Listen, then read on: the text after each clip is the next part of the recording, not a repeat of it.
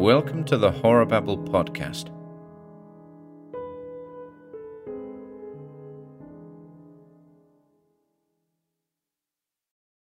The Treader of the Dust by Clark Ashton Smith. The Elden wizards knew him and named him Quachil Uttaus. Seldom is he revealed, for he dwelleth beyond the outermost circle in the dark limbo of unsphered time and space. Dreadful is the word that calleth him, though the word be unspoken save in thought. For Quachil Uttaus is the ultimate corruption, and the instant of his coming is like the passage of many ages, and neither flesh nor stone may abide his treading, but all things crumble beneath it, atom from atom. And for this, some have called him the Treader of the dust. The Testaments of Carnamagos. It was after interminable debate and argument with himself, after many attempts to exorcise the dim, bodiless legion of his fears, that John Sebastian returned to the house he had left so hurriedly. He had been absent only for three days, but even this was an interruption without precedent in the life of reclusion and study to which he had given himself completely, following his inheritance of the old mansion, together with a generous income. At no time would he have defined fully the reason of his flight. Nevertheless, flight had seemed imperative. There was some horrible urgency that had driven him forth. But now, since he had determined to go back, the urgency was resolved into a matter of nerves overwrought by too close and prolonged application to his books. He had fancied certain things, but the fancies were patently absurd and baseless. Even if the phenomena that had perturbed him were not all imaginary, there must be some natural solution that had not occurred to his overheated mind at the time. The sudden yellowing of a newly purchased notebook, the crumbling of the sheets at their edges, were no doubt due to a latent imperfection of the paper, and the queer fading of his entries, which almost overnight had become faint as age old writing, was clearly the result of cheap, faulty chemicals in the ink. The aspect of sheer, brittle, worm hollowed antiquity, which had manifested itself in certain articles of furniture, certain portions of the mansion, was no more than the sudden revealing of a covert disintegration that had gone on unnoticed by him in his sedulous application to dark but absorbing researches and it was this same application, with its unbroken years of toil and confinement, which had brought about his premature aging, so that, looking into the mirror on the morn of his flight, he had been startled and shocked as if by the apparition of a withered mummy. As to the manservant, Timmers, well, Timmers had been old ever since he could remember. It was only the exaggeration of sick nerves that had lately found in Timmers a decrepitude so extreme that it might fall, without the intermediacy of death, at any moment, into the corruption of the grave.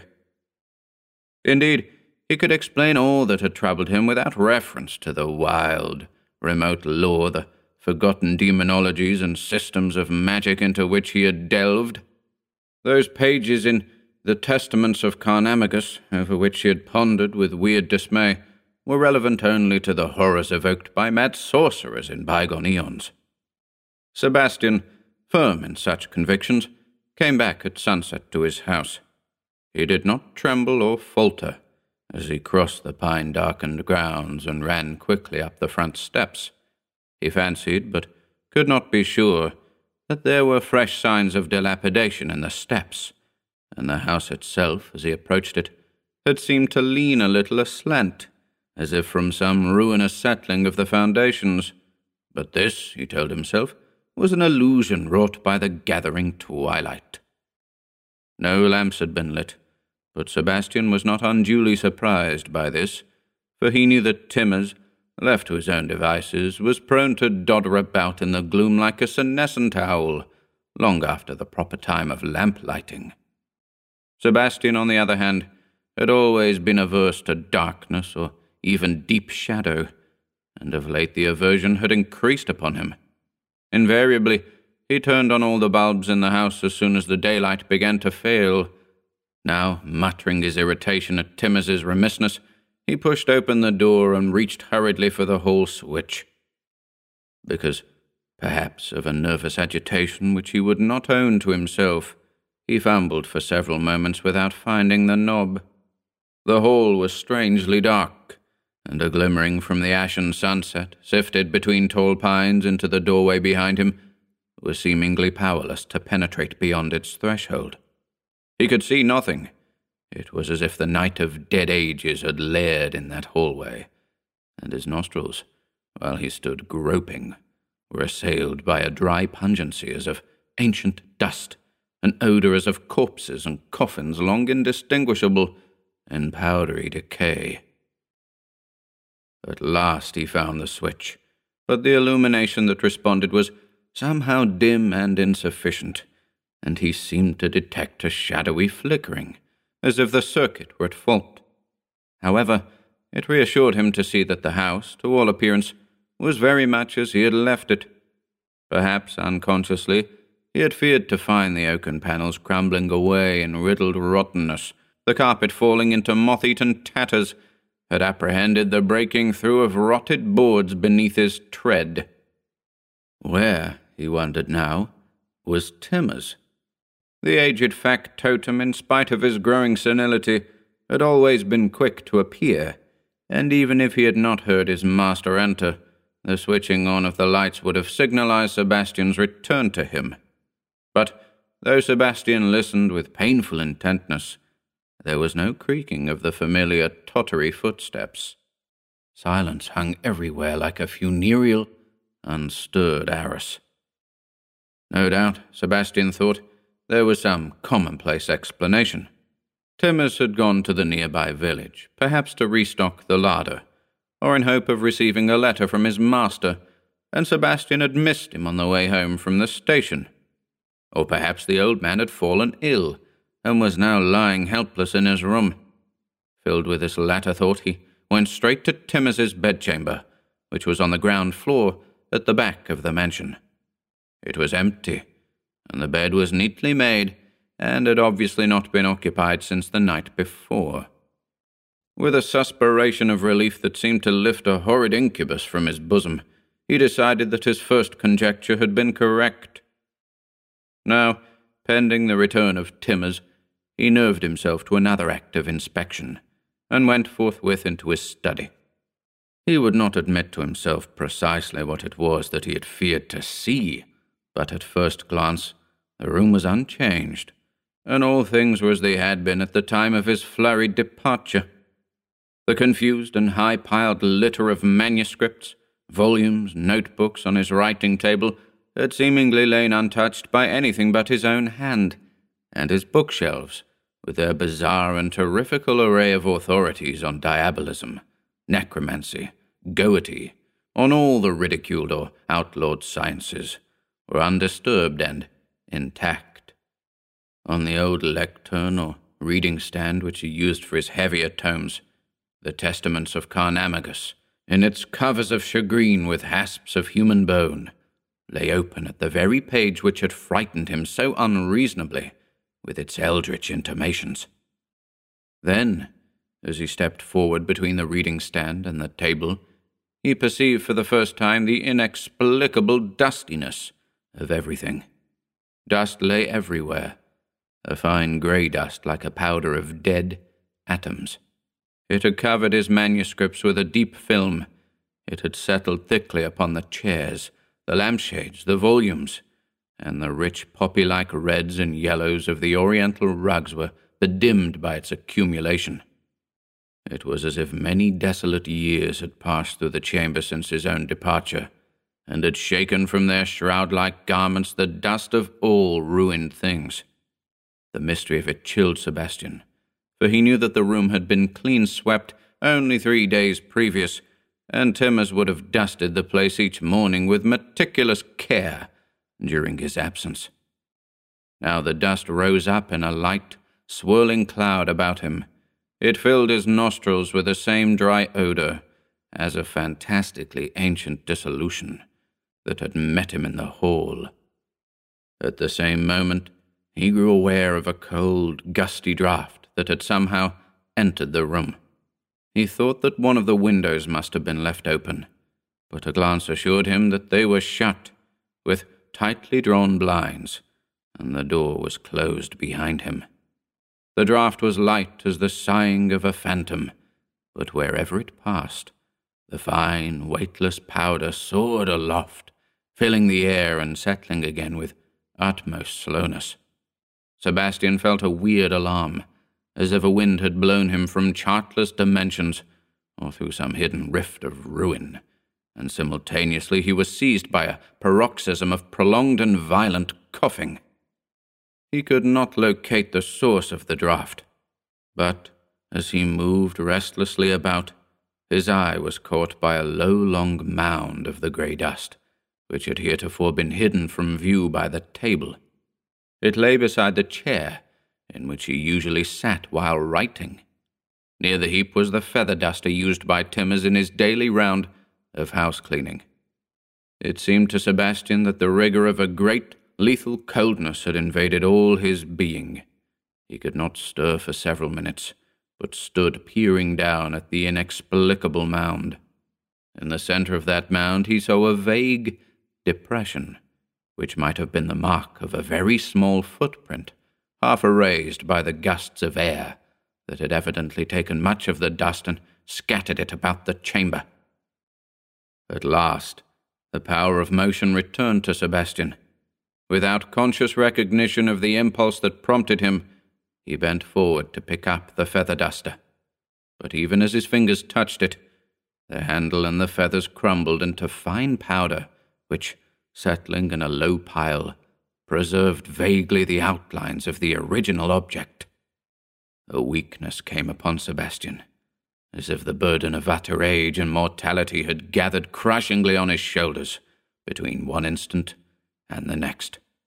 There was a whirling of vertiginous shadows before his eyes in the lamplight, and he felt that he should swoon unless he sat down immediately. He put out his hand to reach the chair beside him, and the chair, at his touch, fell instantly into light, downward sifting clouds of dust. Afterward, how long afterward he could not tell, he found himself sitting in the high chair before the lectern on which the testaments of Carnamagos lay open. Dimly he was surprised that the seat had not crumbled beneath him. Upon him, as once before, there was the urgency of swift, sudden flight from that accursed house. But it seemed that he had grown too old, too weary and feeble, and that nothing mattered greatly, not even the grisly doom which he apprehended. Now, as he sat there in a state half terror, half stupor, his eyes were drawn to the wizard volume before him, the writings of that evil sage and seer, Carnamagos, which had been recovered a thousand years agone from some Greco-Bactrian tomb, and transcribed by an apostate monk in the original Greek, in the blood of an incubus begotten monster. In that volume were the chronicles of great sorcerers of old, and the histories of demons earthly and ultra cosmic and the veritable spells by which the demons could be called up and controlled and dismissed. Sebastian, a profound student of such lore, had long believed that the book was a mere medieval legend, and he had been startled as well as gratified when he found this copy on the shelves of a dealer in old manuscripts and incunabula. It was said that only two copies had ever existed, and that the other had been destroyed by the Spanish Inquisition early in the thirteenth century. The light flickered as if ominous wings had flown across it, and Sebastian's eyes blurred with a gathering rheum as he read again that sinister, fatal passage which had served to provoke shadowy fears. Though Quachil Uttaus cometh but rarely, it hath been well attested that his advent is not always in response to the spoken rune and the drawn pentacle. Few wizards, indeed, would call upon a spirit so baleful. But let it be understood that he who readeth to himself in the silence of his chamber the formula given hereunder must incur a grave risk if in his heart there abide openly or hidden the least desire of death and annihilation. for it may be that Quatchelu will come to him, bringing that doom which toucheth the body to eternal dust, and maketh the soul as a vapour, for evermore dissolved. And the advent of Quatchelu is foreknowable by certain tokens, for in the person of the evocator, and even perchance in those about him, will appear the signs of sudden age, and his house, and those belongings which he hath touched, will assume the marks of untimely decay and antiquity. Sebastian did not know that he was mumbling the sentences half aloud as he read them, that he was also mumbling the terrible incantation that followed. His thoughts crawled as if through a chill and freezing medium. With a dull, ghastly certainty, he knew that Timmers had not gone to the village. He should have warned Timmers before leaving. He should have closed and locked the testaments of Carnamagos, for Timmers, in his way, was something of a scholar, and was not without curiosity concerning the occult studies of his master. Timmers was well able to read the Greek of Carnamagos, even that dire and soul-blasting formula to which Quachil Uttaus, demon of ultimate corruption, would respond from the outer void. Too well Sebastian divined the origin of the grey dust, the reason of those mysterious crumblings. Again he felt the impulse of flight, but his body was a dry, dead incubus that refused to obey his volition. Anyway, he reflected, it was too late now, for the signs of doom had gathered about him and upon him. Yet surely there had never been in his heart the least longing for death and destruction. He had wished only to pursue his delvings into the blacker mysteries that environ the mortal estate. And he had always been cautious, had never cared to meddle with magic circles and evocations of perilous presences. He had known that there were spirits of evil, spirits of wrath, perdition, annihilation, but never of his own will should he have summoned any of them from their night bound abysms. His lethargy and weakness seemed to increase it was as if whole lustrums, whole decades of senescence, had fallen upon him in the drawing of a breath. The thread of his thoughts was broken at intervals, and he recovered it with difficulty. His memories, even his fears, seemed to totter on the edge of some final forgetfulness.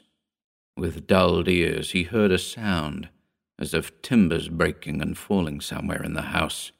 With dimmed eyes like those of an ancient, he saw the lights waver and go out beneath the swooping of a bat black darkness. It was as if the night of some crumbling catacomb had closed upon him.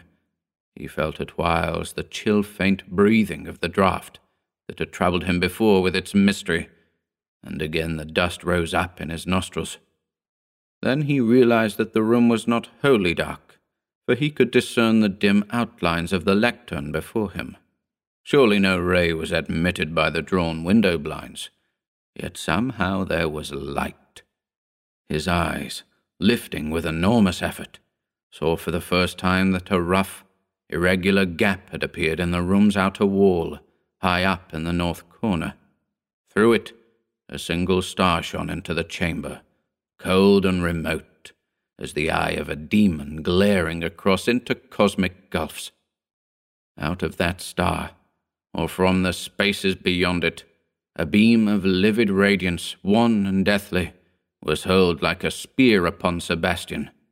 Broad as a plank, unwavering, immovable, it seemed to transfix his very body and to form a bridge between himself and the worlds of unimagined darkness. He was as one petrified by the gaze of the Gorgon. Then, through the aperture of ruin, there came something that glided stiffly and rapidly into the room toward him, along the beam. The wall seemed to crumble. The rift widened as it entered. It was a figure no larger than a young child, but sere and shriveled as some millennial mummy. Its hairless head, its unfeatured face, borne on a neck of skeleton thinness, were lined with a thousand reticulated wrinkles. The body was like that of some monstrous, withered abortion that had never drawn breath.